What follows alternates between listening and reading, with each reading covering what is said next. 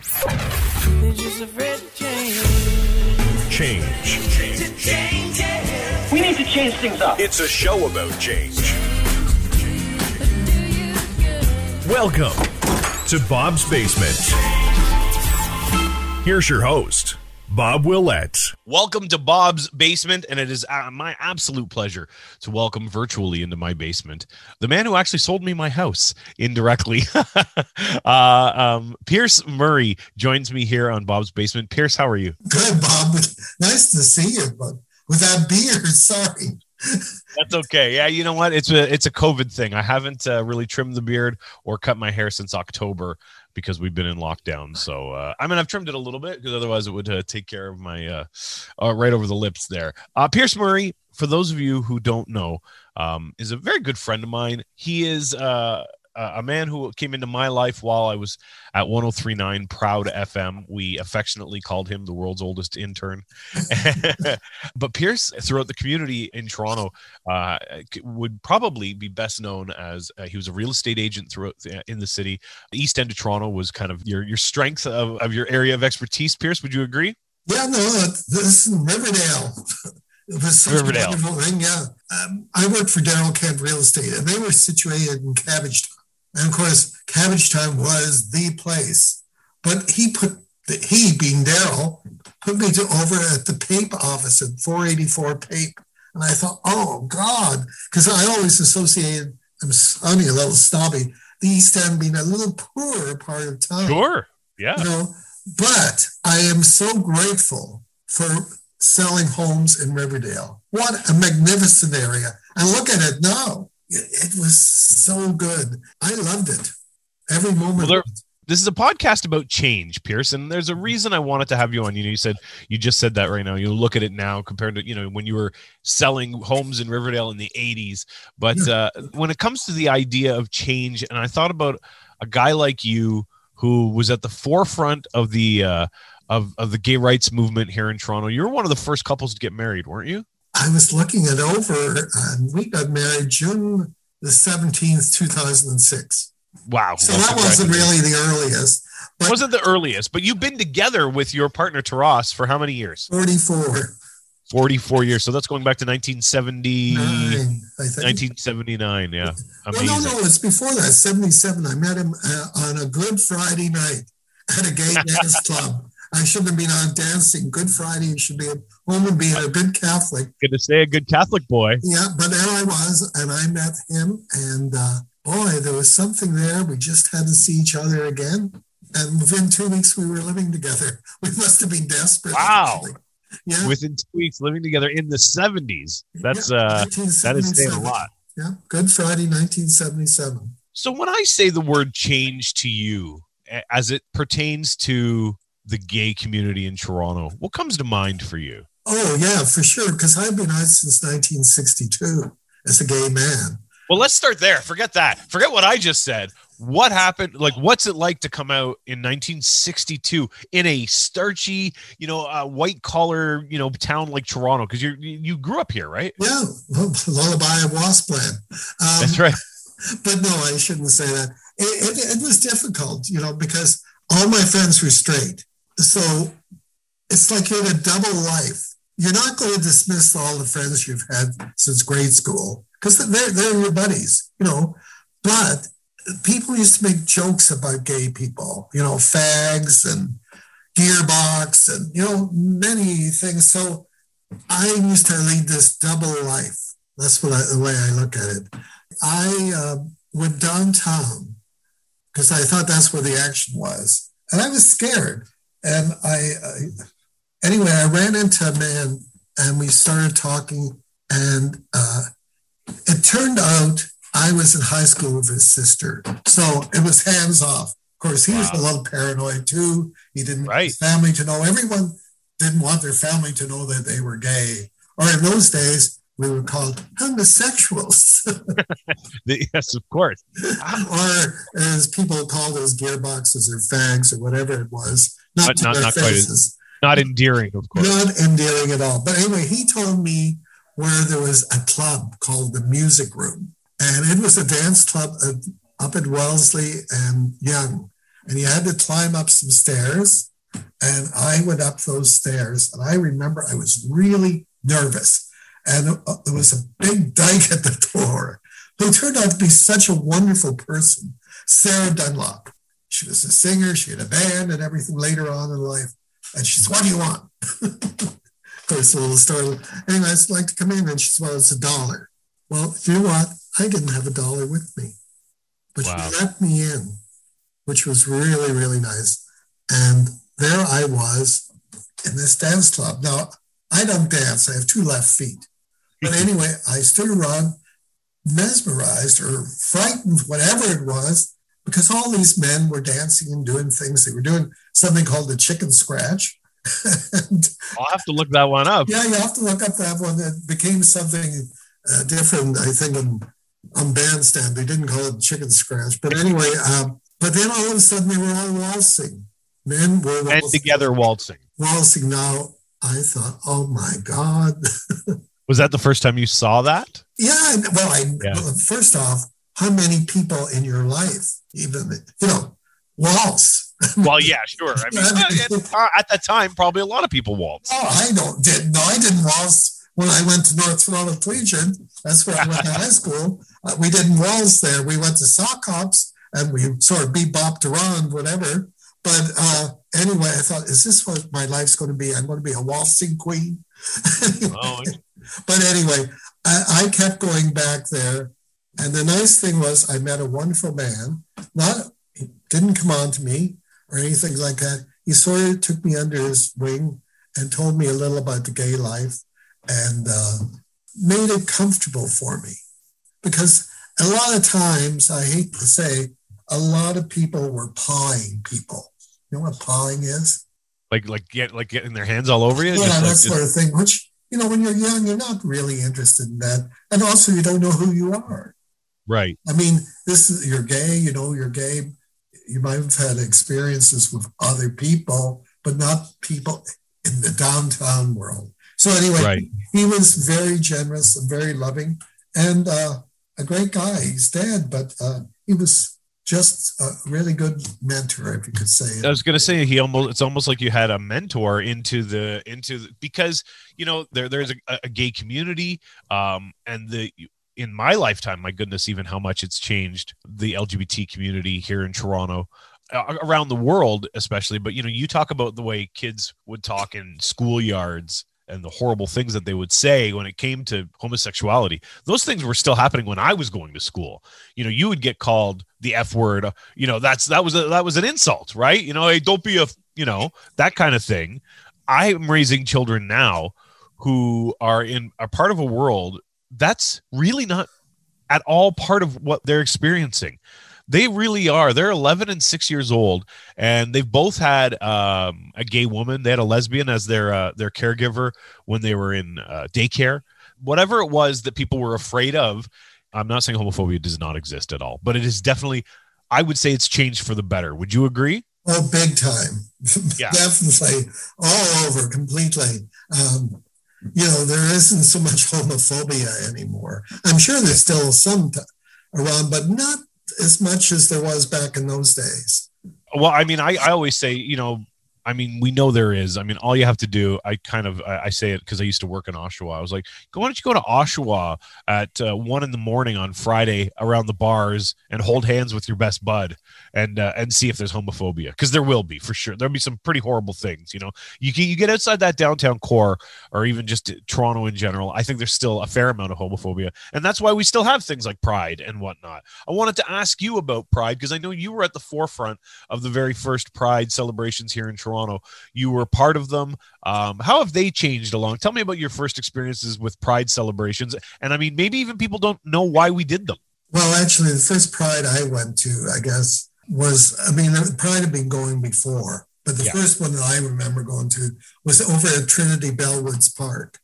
Okay, and I yep. sort of dropped in for a little while, and I didn't stay long. But the next year, Pride moved over to Church Street. Yeah. And it was Sunday, and it ended at five o'clock.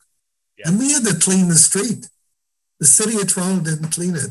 We all went around and picked up trash and everything, put in garbage plan. but there was a sense of community even then, which was really important. Now, the thing, unfortunate thing was the media, like the Toronto newspapers, I won't mention names. There's a few very homophobic. They're a dying breed. Yeah, they are. But in those days, they never showed people the joy that people were, were celebrating being gay. They showed people in leather or people in drag queens or whatever. You know, that wasn't a true picture, even though people in leather and drag queens are a big part of the gay community. But they, the newspapers tended to play up the sensationalism of, Sure.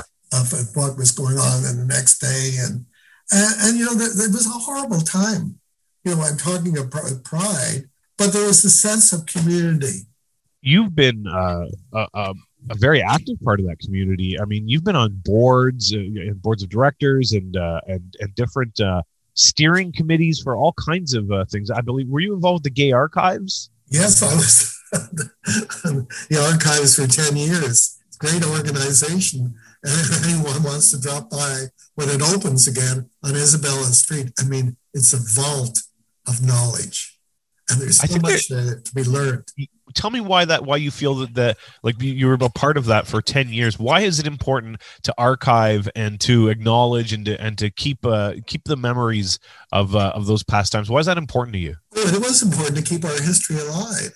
And the struggle, the fights that people went through, people being arrested. I mean, think back, I'm, going to digress a little. You think about Halloween, what it used to be like for the gay community. People standing outside the St. Charles Tavern, which doesn't exist anymore. The tower does, but they pelt the drag queens or people in drag. Tomatoes, rotten eggs. I mean, it was a horrible time what they did. I just look back and it's hard to believe what went on in the gay community, they, the way they were treated. I mean, it was a big thing to go down there and pelt the queens. Yeah. What had happened along the way is uh, there was a sense of community always with it. AIDS, when AIDS happened uh, in 1981 or 80, you know, it started around 1981. 81. We started hearing about people getting this gay plague or something and starting to die. And the community came together. They organized things. They met at Jarvis Collegiate. And that's how ACT started, the AIDS Committee of Toronto. Wow. You know, and then June Callwood was around in the background and she was organizing, getting because she realized we needed an, an AIDS hospice to take care of people. Because back in the days, I remember very well in 1982, 83, if somebody got sick and they were in the hospital, we had to go over there. We all had to gown up, wear gloves. And the horrible thing again that's still etched in my memory was they would leave the person's food by the door. Wow. And the nurses were too scared. Everyone was scared. They were going to catch the gay plague. That's what it was called. The gay plague. Well, wasn't it before it was AIDS? Wasn't there another acronym for it? GRID, gay related immune disease. deficiency. Yeah, immune deficiency. Yeah. Yeah. Yeah. Can you believe that? Like that, like, and the the persecution felt by the gay community all along the way would would have just been intensified so much more because of the unknown nature of what was happening with the AIDS crisis. Well, people were scared. You can understand that that they were scared, but still, whatever happened to compassion? That's what Yeah. it was wonderful. People, the straight community, members of the straight community, came out and supported uh, the gay community. Somebody said along the way that true advocacy really starts when people who aren't in the community start fighting for the other communities.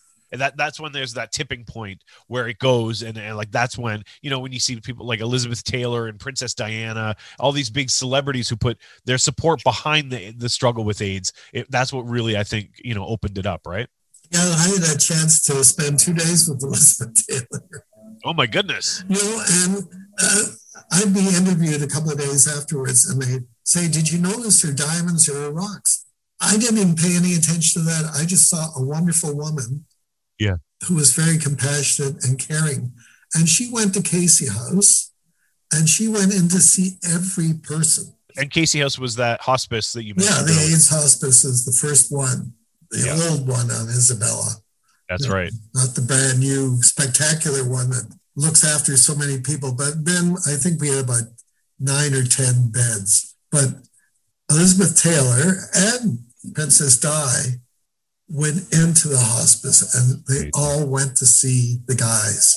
And, Yeah. you know, I say guys because it was predominantly men, but eventually AIDS, men, women, children, Yeah. you know. Yeah. But we had a lot of our own heroes. I think uh, June Callwood and her committee, what a, what a great bunch of wonderful people. The people at ACT, the AIDS Yeah. Committee of Toronto, you know, other organizations followed, PWA. Uh, Yep. You know, there were so many, we all came together. These are organizations that you're speaking of that I will admit I probably didn't have a lot of familiarity with uh, when you and I uh, first met, and that would have been in the in the 2000s, in the late early 2000s, like 2006, 2007 or so. And uh, I was the uh, I, I was working at 103.9 Proud FM. I had a I had le- I had, I had been with a, a radio show called the Humble and Fred Show for years, and we were let go, and I was kind of floating around uh, for a while, and I ended up uh, producing a morning show on. Um, Proud FM with uh, Ken Kostick and Mary Jo Eustace. Ken Kostick's now passed away. I just I had I've had Mary on Mary Jo on this on this podcast to talk change Pierce Oh, And, didn't uh, that one.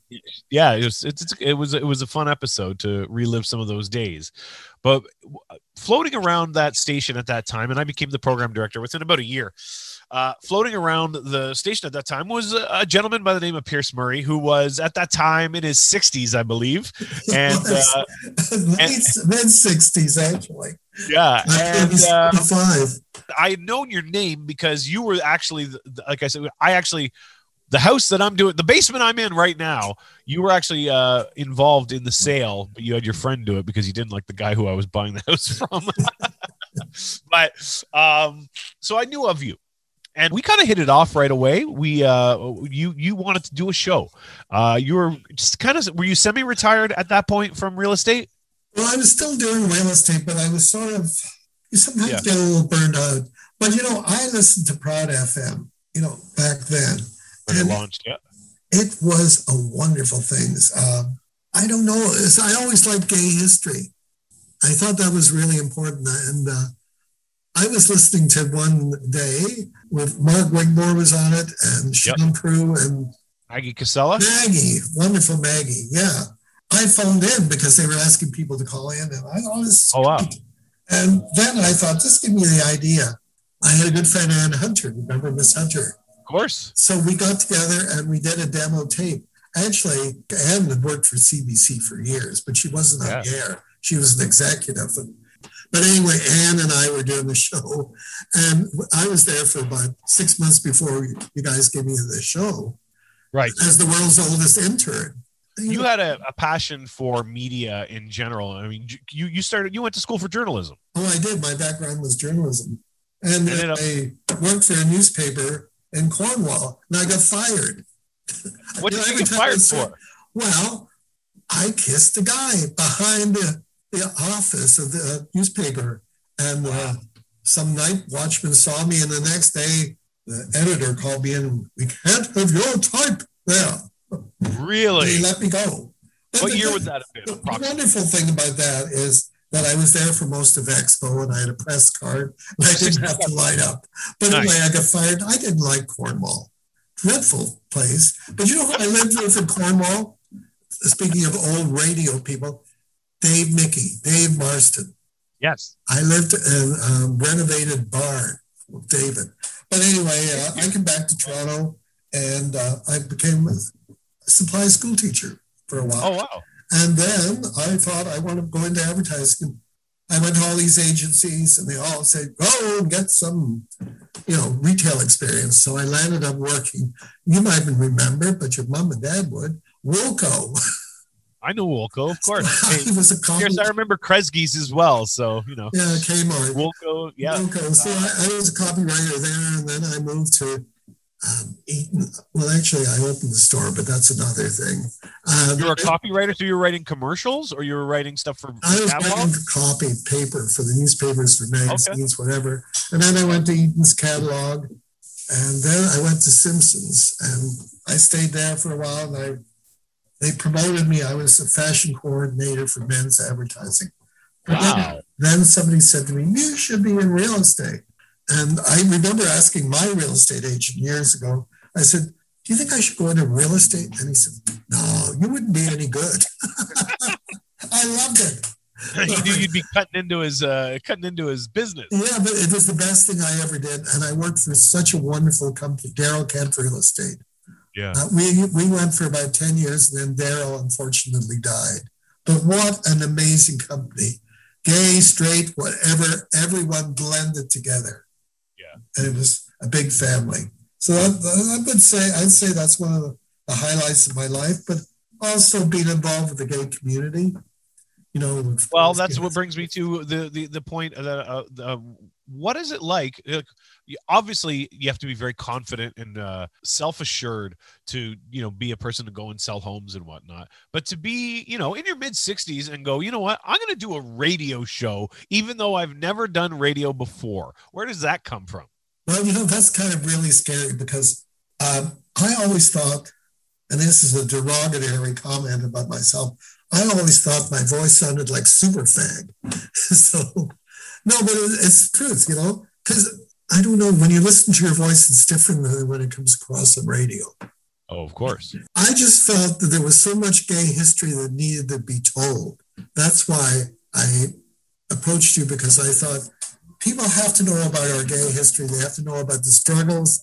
They have to know about all the great people that have been come Yeah. through the gay community. So I, I, that's my idea of doing a show. You know, the most intimidating thing for somebody starting in radio is the mic The microphone, right? the microphone. And you told me, you said, eventually you won't even notice that it's there. And Yeah. You're right. And I listened to some of the early shows and talk about being stilted, you know, uh, because I think after a while you lose your fear and you just, you're just an on-air person. You're just, you're talking to somebody. That's what it's like. You're having a conversation, That is the whole point of it. even though you're behind a microphone, but you're Yeah. talking away and you're just you. But it, Well, and I think that's why it worked. You know, you had a show. We called it. Uh, you, uh, called it a fabulous morning, and at first it was with Pierce Murray and Ann Hunter, and uh, and moved on. But uh, Pierce Murray uh, did uh, a fabulous morning and wrote a book too yeah. uh, of the stories. Let's talk. Uh, let me ask you before we get, get, go into kind of the specifics of, of a fabulous morning. I want to ask you because again, everything that I try to talk about through, I'm, I'm over about 30 episodes into this podcast, and uh, it's all about change and the idea of change. Um, you'd mentioned the community. Uh, We, we've talked a lot about the community. I want to ask you about the physical nature of the community in that in the 70s and in the 80s, the village in Toronto was so important. Like Church and Wellesley, you had said you you said you know the the the pride the first pride you went to was over at Trinity Bellwoods. You didn't really you stayed there for a bit, but you obviously you have an affinity for the village. You uh you knew a lot of places. You know you talked about the bars on Yonge Street right around the corner from the village. Talk about let's talk about the evolution of the village in your time. Well, the village uh, actually became a focal part of the gay community. When there were any demonstrations, we would meet over there, right at Yeah. Church of Wellesley. When there would be a rally, it would be over there. We would meet.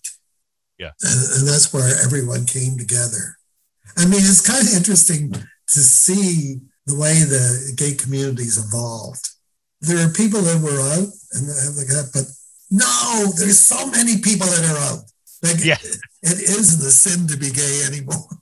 That's right. Well, I, it's, it's, it's so important. I mean, so many wonderful people. If you think about it, look at the premier, Yeah. Kathleen Wynne. She was gay, but also we had so many allies. Barbara Hall, but Um, we had all sorts of good people who were involved. We also had a lot of strong allies. We had a lot of good people, but we also had to fight a lot of battles. the village almost uh, in my opinion and maybe i'm wrong as as an ally the physical nature of, of the village isn't quite as important as it used to be church and wellesley was a safe place like you said you you could not be out elsewhere but you could be out in the village you could go to woody's or you could go you know you could go to uh Crews Crews Tango. or whatever.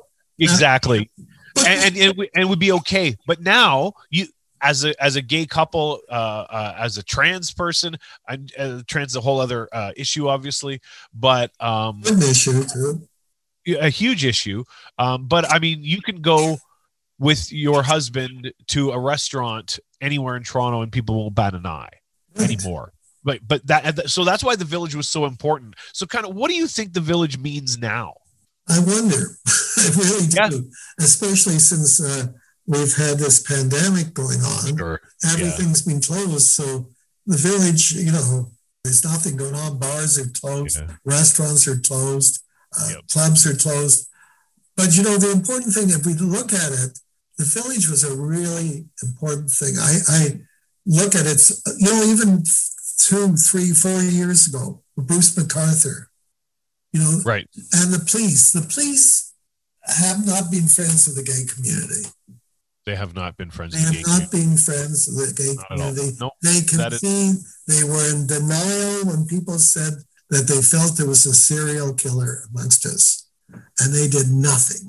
Let's face it, uh, the police, not all the police are homophobic. Remember back in the old days, you only had to have a grade eight or a grade 10 education to be a cop. Wow. You know, you, and you talk about you know the, the the battles and one of the and really the the birth of pride in Toronto is after the bathhouse The raids bathhouse Uh, raids in 1981. by the by the by the Toronto police, and then you know in the nineties.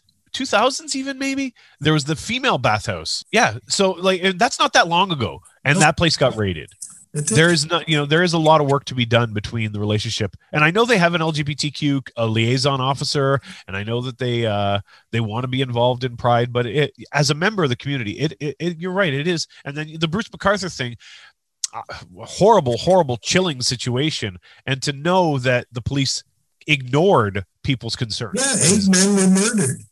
Yeah. And there were a couple of other ones.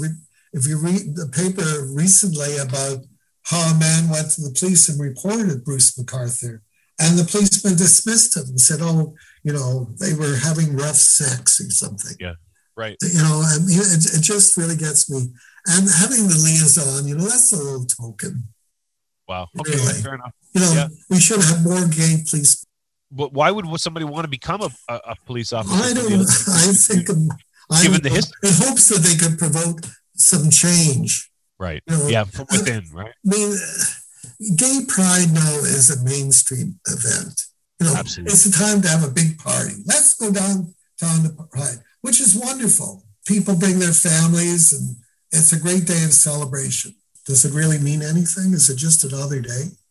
Well, that's an interesting uh, topic as well. The evolution of Pride and how how Pride has changed. How the the Pride Committee has had so much, so many issues internally, and people who maybe uh, are allies of, uh, you know, who would, who would call themselves an ally of, of of the of the community, but not close to the community. The way I've been close to the community, don't even realize the infighting that's gone on within Pride, uh, the organization Oh, and whether or not it should be a big party and whether or not you should have Bud Light as a main sponsor and have guys dressed up as Trojans giving out Trojan condoms or is or is that sensationalizing it going back to what you said earlier about this the you know the, the newspapers only showing the leather daddies and the drag queens like are is is it doing is is a party like pride doing the community any favors well, I think they're not doing uh, pictures of leather daddies and uh, people in uh, costumes or drag or whatever. I think they're showing more of, of the family because the other thing, so many people in the gay community have gotten married. A lot of people have children now in the gay Yeah. community. People Yeah. being able to adopt, which we couldn't do before. You know, being gay is, you know, you're loving. Family is very important in the gay community now. I think that's a big part of the way you know uh, we've been we've raised my children uh, is uh, you know just love is love. People can love whoever they want to love. It doesn't matter. Do you think you're the exception? I mean, do you think there's? I don't. You know what? No, I don't. I don't think so. I think that there are people. I think the generation above me. So you see, you know, uh, I think the, uh, the my parents' generation still hold on to some ignorant ideas about the gay community, and uh, I think, but I think people my age. So you know, I am at the end of Gen X. Um, you know, just but I think the boomers still have a lot of issues with uh, with the gay community. I think Gen X has come a long way, and I think I honestly think these millennials, these kids now, my kids now, I'm I'm telling you, the idea of homophobia is absolutely foreign to them. I think I think this is this generation that's coming up now uh, that these children are the ones that honestly, I mean, it's in their cartoons now like that, that that, that people are with you know men are with men and, and, and women are with women it's become such a normalized part of their culture that it's I, i'm not saying it won't exist i'm saying that would be I, that's the exception now moving forward i hope I think it is too, but I, I see that, you know, kids at school now, they've got classes and they talk about homosexuality or being gay yes. and things like that. And they talk about being non binary. Yeah. That's the other word. All these new words all the time. Yeah. They talk about being non-binary, and they talk and and, and they discuss, uh, you know, the idea of, of of of transgender, and like they're talking about things that we did not talk about in school, and that's just you know, you know, thirty years ago, you know, for me, I, you know, I would have, you know, in high school, I mean, I went to Catholic school too, so I had a nun teach me sex ed. So I mean, you know, what's that word? no, no, no, sister kid, she was great. Anyway, um, you know, uh, you talk about you know uh, the whole pride thing and uh, w- you know what does it mean? Um, i don't know if you remember uh, somebody who we worked with at proud ac rowe. Oh, and yeah for sure. Very talented young woman. Who work, yeah who works at cbc now herself. She actually the one of the last years that we were still in the village uh, running uh, proud fm she came up with the tagline for pride that year and that was celebrate demonstrate. And i thought it was a perfect way to try to encompass what pride should be. And that's, you know, let's celebrate what we've done, but let's also demonstrate and uh and realize not enough has been done and also acknowledge all the fights that have come before.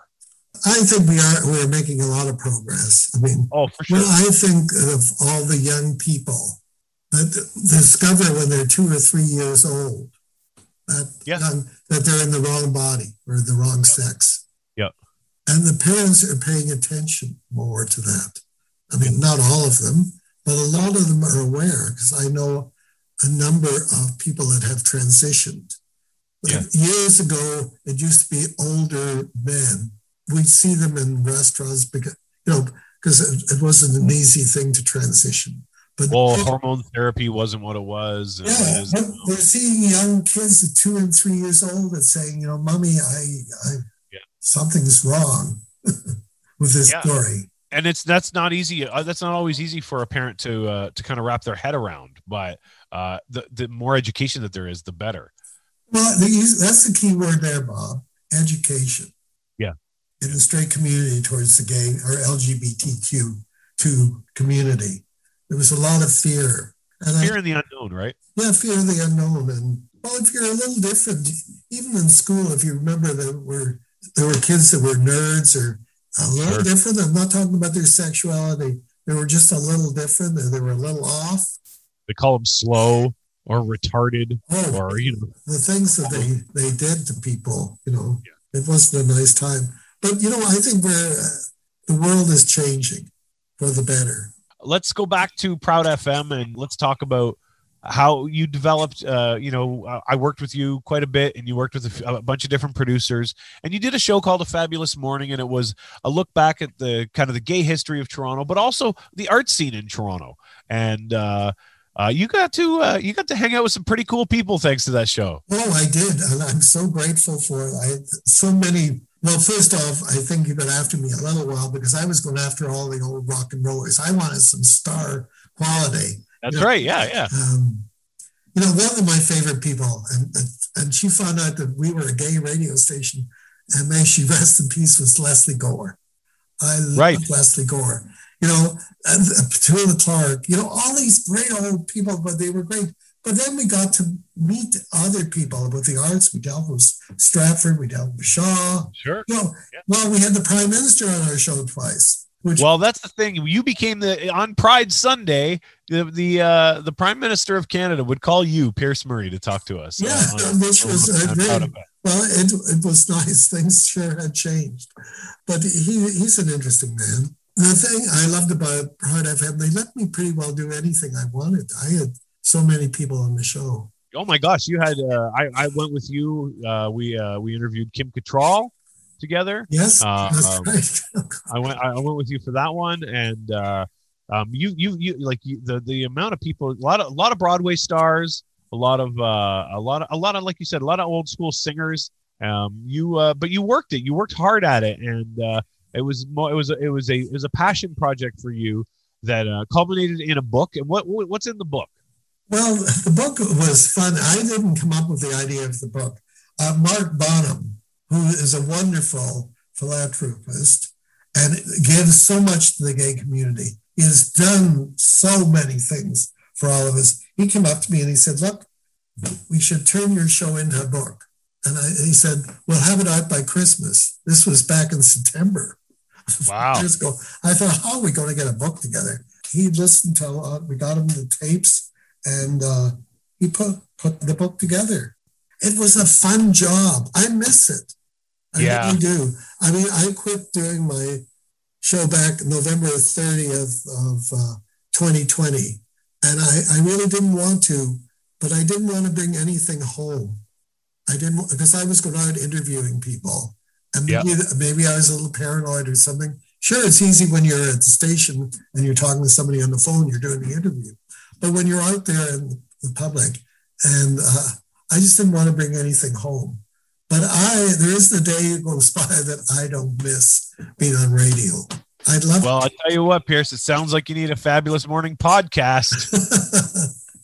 I don't think I'd be as good as you, Bob. I'll tell you, I'd be a little nervous. Well, Pierce, you have been uh, honest to goodness, one of the kindest, one, uh, one of the one of the most giving and generous human beings I've ever met in my life. And uh, your passion for the community, and your uh, you know, you're a guy who I, I you know, I, I just I feel you. There's like such great positivity that comes out to you. You've been so kind to my family uh, around along the years, and uh, and and I know so many people who uh, who agree with me. Um, I, it was it's so nice to catch up with you, and um, you know, uh, I do I miss hearing you on the radio, but uh, you know what? It was a good run. You had a great run. You had some really fun shows, and uh, um, I, I wish nothing but the best to you and Taras. You you're really one of my favorite people. Well, you're very kind, honestly. But I also I have to give thanks. I've been given so much. You believed in me. I mean, here I was, this little old man. I keep thinking, No, but you know what? You were a little old man with great ideas and a ton of stories and and and a, and a passion for the for the history of the gay community. And uh, you know, I think that's where I think, at least while I was there, I'm proud to say with uh, that um, I think we did we did the best we could with with with the resources we had to represent the community as as much as we could. we had a lot of fun. And we had a ton of fun. We Oh had my a god! lot of fun, and we met a lot of great people, and a lot of people came through that station. I'll tell you. Oh my gosh! when you think about the people that came and went and everything, but th- there was so many people there that boy, were we blessed. Absolutely. I, I'm, I always try to acknowledge as well. I appreciate you sharing your story and your uh, your perspective on change and the uh, the change that you've seen from a uh, from a, a, a I guess a, a young man in the early 60s coming out to uh is it's it's a phenomenal story and i could i could listen to you tell your stories all day um thank you so much Well, for uh, for coming on to bob's basement I'm glad I must come in your basement again. I've got lots more stories. But Yes, we'll save do. those for a rainy day, okay? absolutely absolutely We gotta start making changes. This has been Bob's Basement. Thanks for listening. Things change. That's the way it is. For more information, email Bob at bobwillette at gmail.com. That's Bob Willette, like Gillette, with a W. Follow Bob on Twitter at Bob Willette. Bob's Basement is available where you find your favorite podcasts. Until next time. Well, that's the way it is.